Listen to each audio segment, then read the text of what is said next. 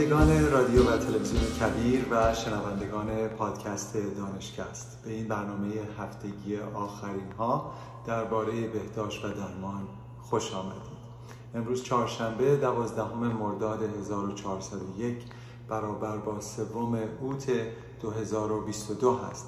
نظام الدین میساقی هستم و سپاسگزارم که مثل هر هفته با من همدل و همزبان هستید و این آخرین ها رو مرور می‌کنید. این یک برنامه علمی درباره مسائل بهداشت عمومی است. دل من امروز با کودکانی است که در روستای روشنکوه مازندران شاهد تخریب خونه هاشون بودند و در کمال ناباوری نابودی امنیت و آینده خودشون رو تجربه کردند. تجربه خشونت و سانحه در کودکی یک معزل بزرگ بهداشت عمومی است و پیامدهای نسلی می‌تونه داشته باشه. این اولین بار نیست که عوامل جمهوری اسلامی در کشور عزیز ما ایران دست به سرکوب جامعه بهایی می‌زنند و به زور و خشونت متوسل میشن. اشک این کودکان و زجه این مادران قرار رو از من گرفته. دوستان عزیز وقتی که عضوی رو روزگار به درد میاره دردش رو همه ما احساس می‌کنیم. در این شرایط سخت که قسمت های بزرگی از ایران کشور عزیزمون رو سیل و گل فرا گرفته هیچ زمانش نیست که تبعیض و خشونت در ایران این گونه بر قسمتی از شهروندان روا بشه. من امیدوار هستم که ایران آیندهی بسیار درخشانتر از این سوء مدیریت ها و این معزل های بزرگ اجتماعی رو تجربه خب دوستان عزیز اجازه بدید که بپردازم به اخبار پزشکی هفته که گذشت. اول اینکه همونطوری که مستحضر هستید آقای جو بایدن ریاست جمهوری آمریکا مبتلا به کووید شد. در ویدیویی خودش گفت که من رز بسیار خفیفی رو دارم تجربه می کنم و داروی پاکسلووید یک داروی ضد ویروسی که تکثیر ویروس رو در بدن او می‌تونست متوقف بکنه یا بسیار کند بکنه رو خورد به مدت پنج روز. بعد از اینکه دوره پنج روزه تمام شد علائم او بازگشت به این میگن ریباوند و یک دوره دوباره پنج روزه از این دارو رو مصرف کرد و ایشون الان حالش بسیار خوب هست.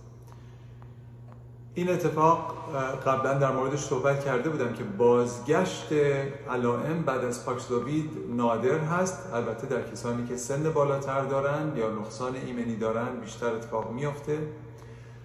در واقع این دارو یک مجالی به سیستم ایمنی ما میده که ویروس رو تکثیرش رو انقدر کند بکنه که سیستم ایمنی ما بتونه به راحتی با اون مقابله بکنه. یعنی در این مسابقه بین سیستم ایمنی و بین تکثیر ویروس ما می‌تونیم مجال بیشتر به سیستم ایمنی بدیم که پادتنهایی بسازه و ایمنی سلولی به وجود بیاره که بتونه بر این بیماری فائق بیاد. اما این اتفاق هم ممکنه بیفته که اگر سیستم ایمنی در اون فاصله پنج روزه به اون حد ایمنی کافی نرسه بعد از اتمام این داروها ویروس دوباره شروع به رشد بکنه و بیمار عوارض رو مثل سردرد و سرفه و تب رو تجربه بکنه.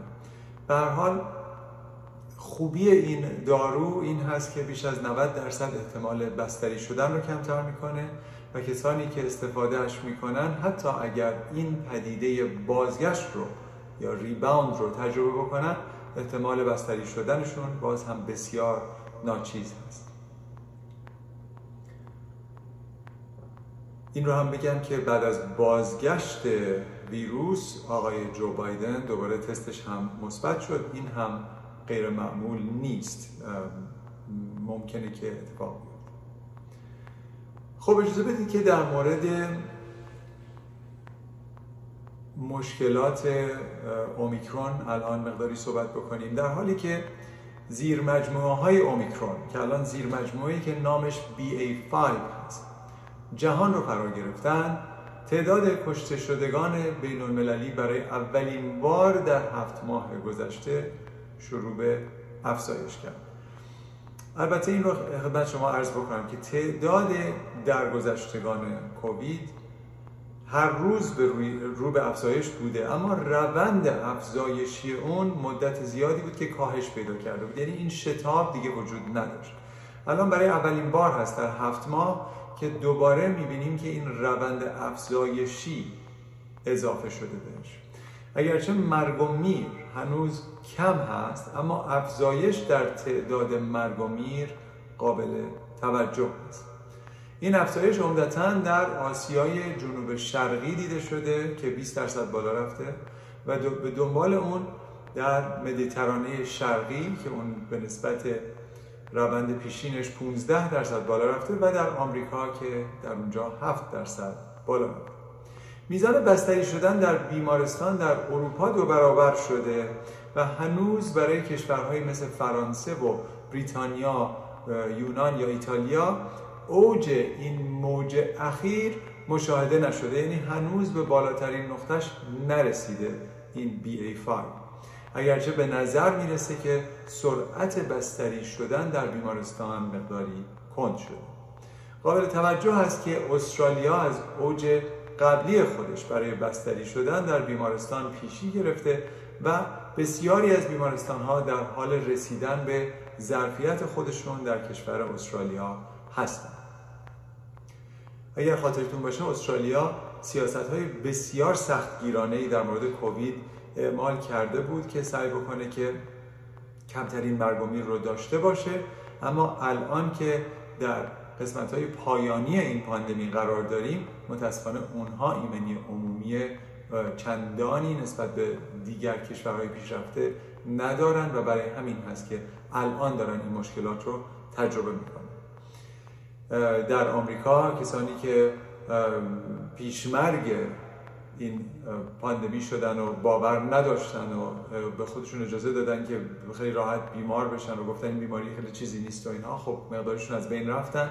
ولی اتفاقا اونها کمک کردن به اینکه ما زودتر به یک ایمنی جمعی در آمریکا برسیم.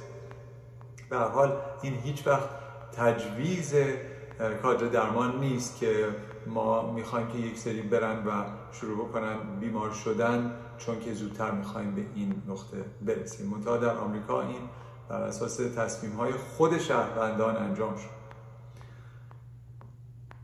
در استرالیا همطور که عرض کردم در یک روز 152 هزار کیس جدید رو گزارش داده بودن که بزرگترین افزایش یک روزه در تاریخشون در تاریخ این پاندمی است در مورد ایالات متحده چند کلمه صحبت بکنم که تسلط BA5 این زیر مجموعه اخیرتر اومیکرون کنتر بوده در ایالات متحده اما اکنون حدودا 78 درصد موارد رو این BA5 تشکیل میده.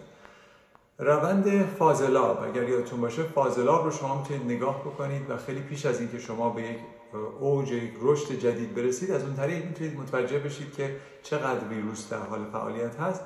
روند فاضلاب قبل از غالب شدن اون در تمام مناطق ایالات متحده رو به افزایش بود. پس ما می‌تونستیم پیش بینی کنیم که یک موجی در راه هست. به نظر می‌رسه که نرخ مثبت تست هم به اوج خودش رسیده یعنی درصد کسانی که تست می‌کنن که مثبت میشن. برای همین ما احتمال داره که در ایالات متحده به اوج موج BA5 رسیده باشیم که البته خبر خوشایندی هست. در مورد بستری شدگان و درصد بستری شدن هم در آمریکا می‌تونیم نگاه بکنیم که اونها داره شروع میشه کمتر بشه در آمریکا.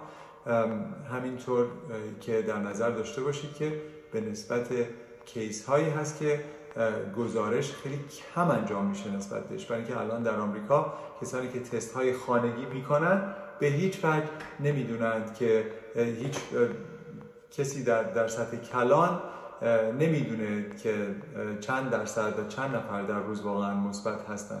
فقط کسانی که خودشون گزارش می‌کنن رو ما الان می‌دونیم که مثبت هستن یا نه. ولی به نسبت اینکه case های بسیار زیادی داشتیم بستری شدگان در آمریکا روندشون الان نزولی شده. همینطور کسانی که به ICU میرن یعنی بخش مراقبت های ویژه اونها شمارشون به نسبت ثابت مونده با اینکه case های بستری شدگان و به طور کلی case ها در آمریکا بالا رفته. همینطور در مورد کسانی که کارشون به بیمارستان و آی سی می‌کشه می‌تونم بگم که اکثریتشون کسانی هستن که یا سنشون بسیار بالاست یا واکسن نزدن و یا اینکه بوسترها یا اون دوزهای یادآور رو نزدن. در مورد اختلال در حس بویایی و حس چشایی هفته پیش مقداری صحبت کردم. در این مورد صحبت کردم که افرادی هستند که ممکنه هیچ وقت به حالت پیش از بیماری بر نگردن از نظر از دست دادن این حواس و یا تغییر این حواس. چون این حواس هم اینطور نیست که یا هستن و یا نیستن. این ممکنه باشه که شما بعضی از حواس رو مثل مثلا حس شیرینی رو کمتر تجربه بکنید ولی بقیه حواستون مقداری برگرده و یا بعضی از بوها رو حس می‌کنید اما کیفیتش مثل کیفیت پیش از بیماری کووید براتون نباشه. تخمین زده میشه که 27 میلیون نفر در دنیا. ممکن هست که به صورت مزمن اختلال در حس چشایی و حس بویایی رو تجربه بکنه. این یک متاانالیزی بود که چاپ شده بود و در ژورنال بریتیش مدیکال جورنال و در واقع بر اساس یک سری مدلینگ های ریاضی بود که نشون میده که این اتفاق ممکنه بیفته و یک چیزی مثلا در مورد مسئله بویایی 56 دهم درصد کسانی که بیماری رو گرفتند ممکنه که هیچ وقت به صورت کامل نرمال برنگردند و در مورد چشایی حدودا 4 ممیز 4 درصد افراد ممکنه که به این حالت گرفتار بشن. در این مورد هم بگم که آقایون و خانم ها مساوی نیستند. از نظر کاملا هم تجربه کردن اختلال در بویایی و چشایی و هم از نظر بهبودی پیدا کردن نسبت به اون خانم ها مقداری درصد بیشترشون متاسفانه این مشکل رو تجربه می کنند و همینطور احتمال داره که برای اونها درصد مقداری بالاتری این حواس باز نگرد. یکی از مسائل دیگری که در مورد کووید در اوایل پاندمی من بهش اشاره کردم این بود که ریزش مو احتمال داره که اتفاق بیفته برای کسانی که کووید 19 رو تجربه می‌کنن. اصولا ریزش مو در مورد هر کسی که یک مشکل التهابی یعنی یک بیماری سختی رو تجربه می‌کنه می‌تونه اتفاق بیفته. در علم پزشکی ما به این پدیده میگیم پدیده telogen effluvium telogen effluvium یک چیزی هست که در مورد خیلی از مشکلات بیماری های سخت ممکنه که دیده بشه.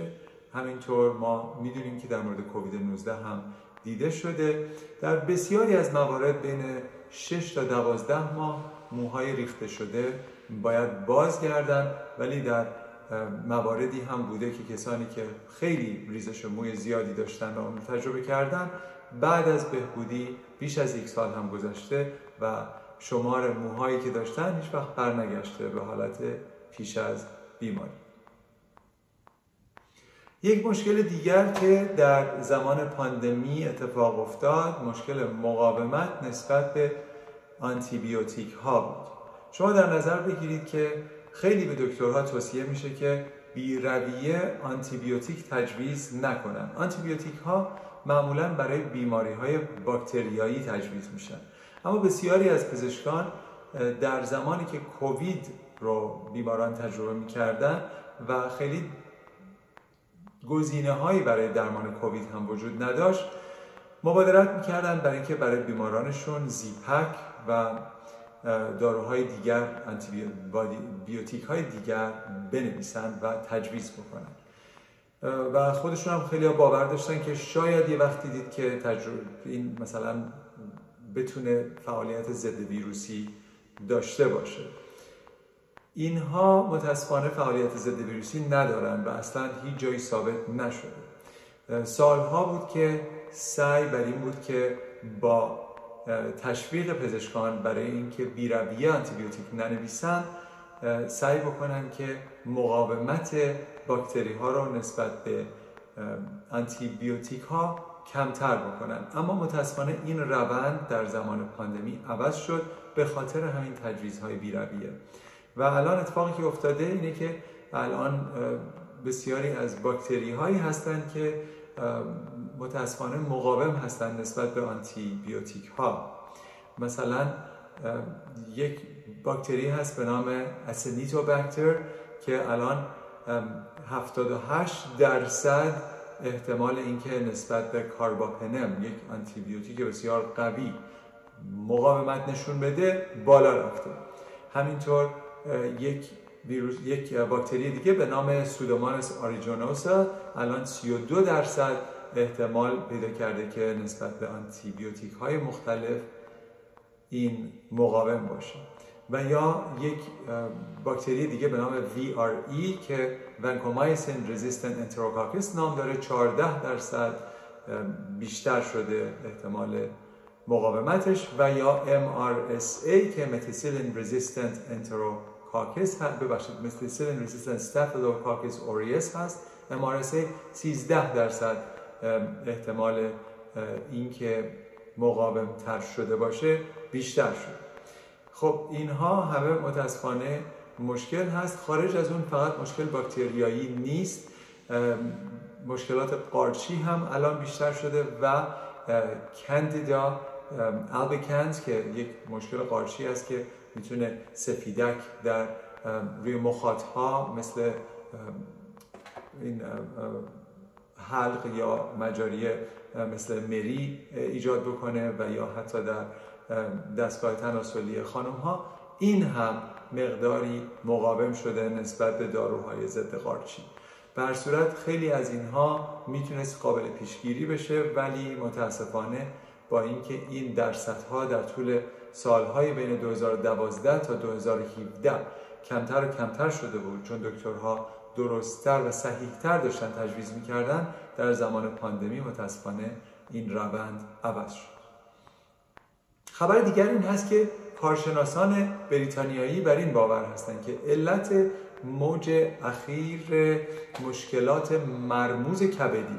اگر یادتون باشه در مورد کودکان صحبت کردیم که خیلی هاشون داشتن کاملا نارسایی کبد رو تجربه, تجربه می‌کردن و الان کارشناسان میگن که علت این موج اخیر رو که کودکان خردسال رو در سراسر جهان تحت تاثیر قرار داد شناسایی کردن. بررسی ها نشون داده که دو ویروس رایج بعد از پایان قرنطینه های همگیر بازگشتن. و اینها باعث بروز موارد نادر اما بسیار جدی التهاب کبد و یا هپاتیت شدن بیش از هزار کودک که بسیاری از اونها زیر پنج سال داشتن در 35 کشور تحت تاثیر این بیماری قرار گرفتن بعضی از اونها از جمله دوازده نفر در بریتانیا به پیوند کبد نیاز پیدا کردند. دو تیم, متح... دو تیم پژوهشگر از لندن و گلاسکو میگن نوزادانی که دیرتر از حد طبیعی و معمول در معرض این ویروس ها قرار گرفتن که به دلیل محدودیت های کووید بود اون مسئولیت های اولیه رو متاسفانه از دست دادن و وقتی که با سن یک کمی بیشتر در معرض این دوتا ویروس که خدمتتون عرض می‌کنم قرار گرفتن واکنش های عجیب و غریب روی کبدشون دیده شد. ادنوویروس که به طور معمول باعث سرماخوردگی و ناراحتی معده می‌تونه بشه این, این هاست که در واقع باعث مشکلات کبدی شده. یکی اسمش هست ویروس دوی مرتبط با ادنو که معمولا هیچ بیماری خودش ایجاد نمی‌کنه اما برای تکثیر به یک ویروس کمک کننده احتیاج داره مثل ادنو ویروس این می‌تونه توضیح بده که چرا بعضی دچار این عوارض غیرعادی و نگران کننده کبدی شدن پس در واقع ویروس دوی مرتبط با ادنو همزمان با عفونت ادنوویروس می‌تونه در بعضی از کودکان باعث این مشکل بشه.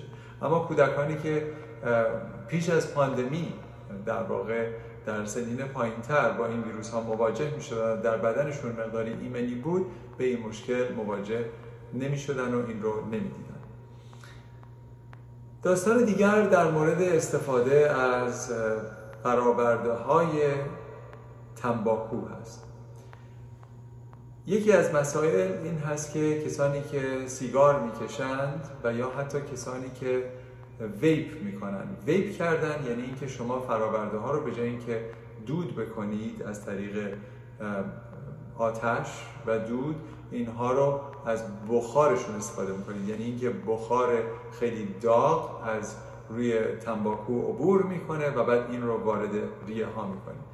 این اشخاص احتمال اینکه عوارض سخت و اختلالات مشکلی با کووید 19 داشته باشن براشون بیشتر هست. اینها داده هاش در ژورنال PLOS1 چاپ شده بود که نشون داده بود که به خصوص در افرادی که بین 18 تا 59 سال دارند و یا مشکل چاقی دارند این عوارض بسیار شدیدتر هست احتمال بیمارستانی شدن و احتیاج به دستگاه تنفسی در آنها بیشتر است. پس می‌تونیم استفاده از فراورده های توتون و تنباکو رو هم اضافه بکنیم به مشکلات زمینه ای البته این یک مشکل زمینه ای است که قابل پیشگیری هست و دست خودمون هست. ممکنه فشار خون دست ما نباشه اما استفاده از این مسائل دست ما هست. مسئله دیگر کووید مزمن هست. کووید مزمن یا لانگ کووید کووید طولانی کسانی هستند که ویروس رو می‌گیرن بعد از چند هفته ویروس کاملا از بدنشون بیرون هست هیچ مشکل اینکه تستاشون دیگه مثبت بشه نیست اما اینها یک عوارضی دارن بعد از بهبودی که پیش از بیماری کووید نداشتن. الان داده هایی در دسترس هست که به نظر می‌رسه که مشکلات کووید طولانی خیلی گسترده تر هست از اون که ما پیش از این بهش فکر می‌کردیم. و داده ها در انگلستان جمع شد و در ژورنال نیچر چاپ شد که مثلا میگفتش که دو چهار دهم میلیون افراد در انگلستان مبتلا به کووید طولانی هستند و خیلی از اونها مشکلاتی که گزارش میدن تنفسی هست. بعضیاشون مشکلاتشون مشکلات تفکری و مغزی هست. و همینطور بسیاری از اونها مشکلات بیشتر و گسترده تر پزشکی رو ممکنه گزارش بکنن مثل از دست دادن مو مثل مشکلات اختلال در نعوظ یا erectile dysfunction یعنی اینکه در همبستر شدن نتونن به طوری که پیش از کووید می‌تونستن فعالیت بکنن. و مشکلات دیگر مثل درد مزمن و سرفه مزمن همینطور لیست بسیار طولانی هست. 62 آرزه مختلف نسبت داده شده به کووید طولانی و اینها بعد از دوازده هفته اگر هنوز ادامه پیدا بکنن شما به صورت رسمی می‌تونید به بیمار بگید که شما مشکل کووید طولانی رو دارید. کسانی که ریسک بیشتر دارند که کووید طولانی رو بگیرن کسانی هستند که در اقلیت های نژادی قرار دارن در کشورهاشون و یا از نظر سوسیو اکونومیک مشکلاتی دارن یعنی اینکه مستمند هستند یا در طبقه آسیب پذیر اجتماع هستند کسانی هستند که سیگار می‌کشند چاق هستند و یا مشکلات زمینه دیگر. در مورد واکسیناسیون بسیار صحبت کردیم. هنوز هم که هنوزه اخبار نادرست پخش میشه. اخبار نادرست یک ویژگی که دارن این هست که همه به پخش کردنش بیشتر کمک می‌کنن با اینکه نادرست هست مثلا در هفته که گذشت صحبت سر این بود که سه پزشک در یکی از بیمارستان ها در استان اونتاریو کانادا بعد از دریافت واکسن متاسفانه از بین رفتن. اما حقیقت این هست که یکی از اونها مشکل سرطان داشته دیگری یک بیماری مزمن دیگر داشته. در مورد دیگری اطلاعات زیادی در دست نیست. اما چون در فاصله کم سه پزشک از بین رفتن خیلی ها از طریق توییتر و از طریق فضای مجازی شروع کردن این دروغ ها رو پراکنی کردن که بیان بگن که بله ما می‌دونیم که واکسن برای شما اصلا خوب نیست. ببینید سه تا دکتر از بین رفتن. حقیقت این هست که اصلا همچی چیزی به هیچ وجه ثابت نشده کاملا شایعه هست. و اون چیزی که ما می‌دونیم این هست که کسانی که واکسن می‌زنن نه تنها احتمال اینکه کووید رو بسیار خفیفتر بگیرن براشون بهتر هست بلکه احتمال اینکه حمله قلبی بهشون بشه و یا حمله مغزی بهشون بشه سکته مغزی بشه و یا عوارض دیگری از خود کووید رو تجربه بکنن درصدش کمتر و کمتر خواهد بود. این داده ها هم در ژورنال American Medical Association چاپ شده بود و نشون داده بود که تا 120 روز بعد از بهبودی از کووید در کسانی که واکسن زدن در مقایسه با کسانی که واکسن نزدن و اونها هم کووید داشتن نشون میده که اینها عوارض قلبی و مغزی کمتری رو تجربه می‌کنن.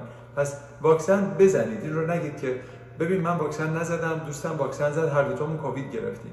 ماهیت خود کووید گرفتن احتمال کووید طولانی داشتن احتمال سکته قلبی دو ماه دیگر داشتن همه اینها بر اثر واکسن زدن کمتر و کمتر خواهد بود.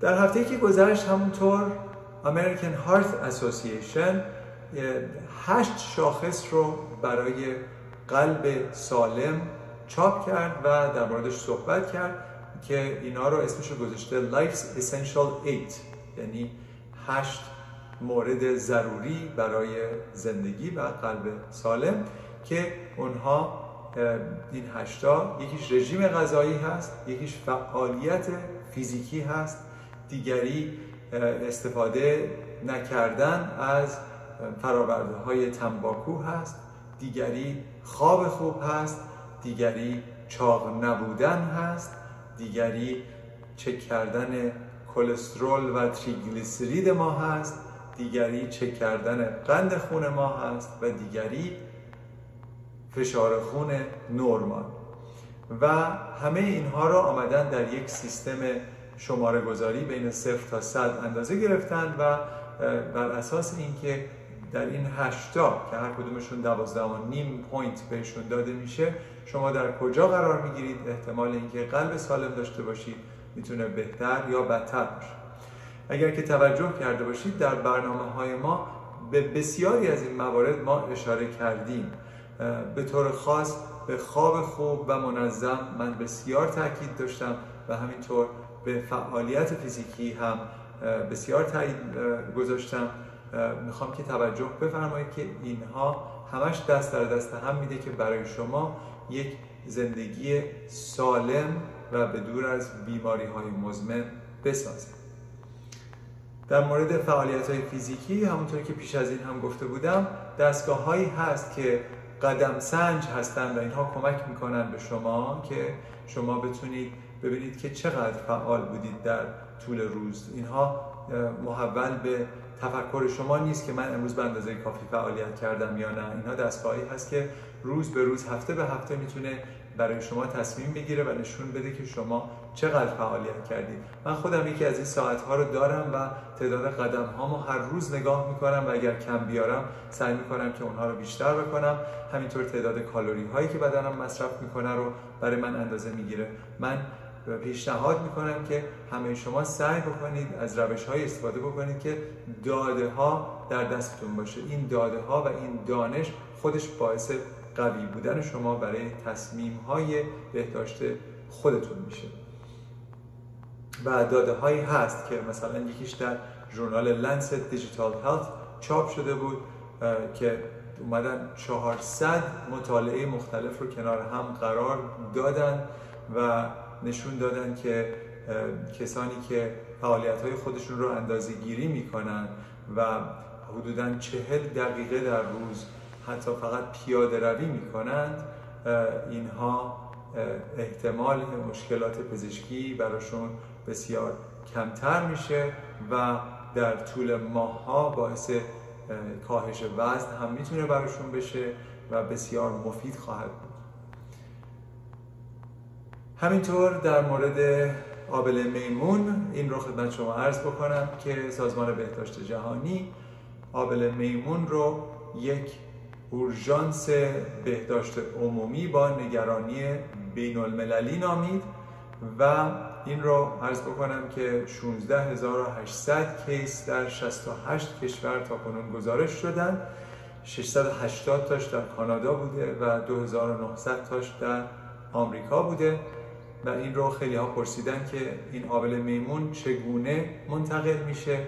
تماس مستقیم با تاولها و یا راشهای عفونی یا مایعات بدن ترشحات تنفسی در طول تماس دراز مدت و چهره به چهره یا در طول تماس فیزیکی خیلی نزدیک و صمیمی مثل بوسیدن و نوازش کردن و رابطه جنسی و یا دست زدن به ملافه و لباس که قبلا توسط بیمار استفاده شده بوده اینها همه روش های انتقال ویروس هست. این رو هم می‌دونیم که افراد باردار که مبتلا به قابل میمون میشن ممکن هست که ویروس رو از طریق بافت جفت به جنین خودشون منتقل بکنن. در مورد قابل میمون من بیشتر صحبت خواهم کرد در هفته آینده. وقت ما به پایان رسید در این برنامه. سپاسگزارم که با من همراه بودید و سپاسگزارم که به دوستانتون برنامه ما رو معرفی می‌کنید. در کانال یوتیوب کبیر تیوی تشریف ببرید اونجا آبونه بشید و ما رو دنبال بکنید. همینطور اگر دوست دارید که برنامه رو به صورت صوتی بشنوید حتما در پادکست دانشکست ما رو دنبال بکنید و اونجا آخرین ها رو بشنوید. تا هفته آینده برای همه شما آرزوی تندرستی و خوبی دارم. خوب و خوش باشید.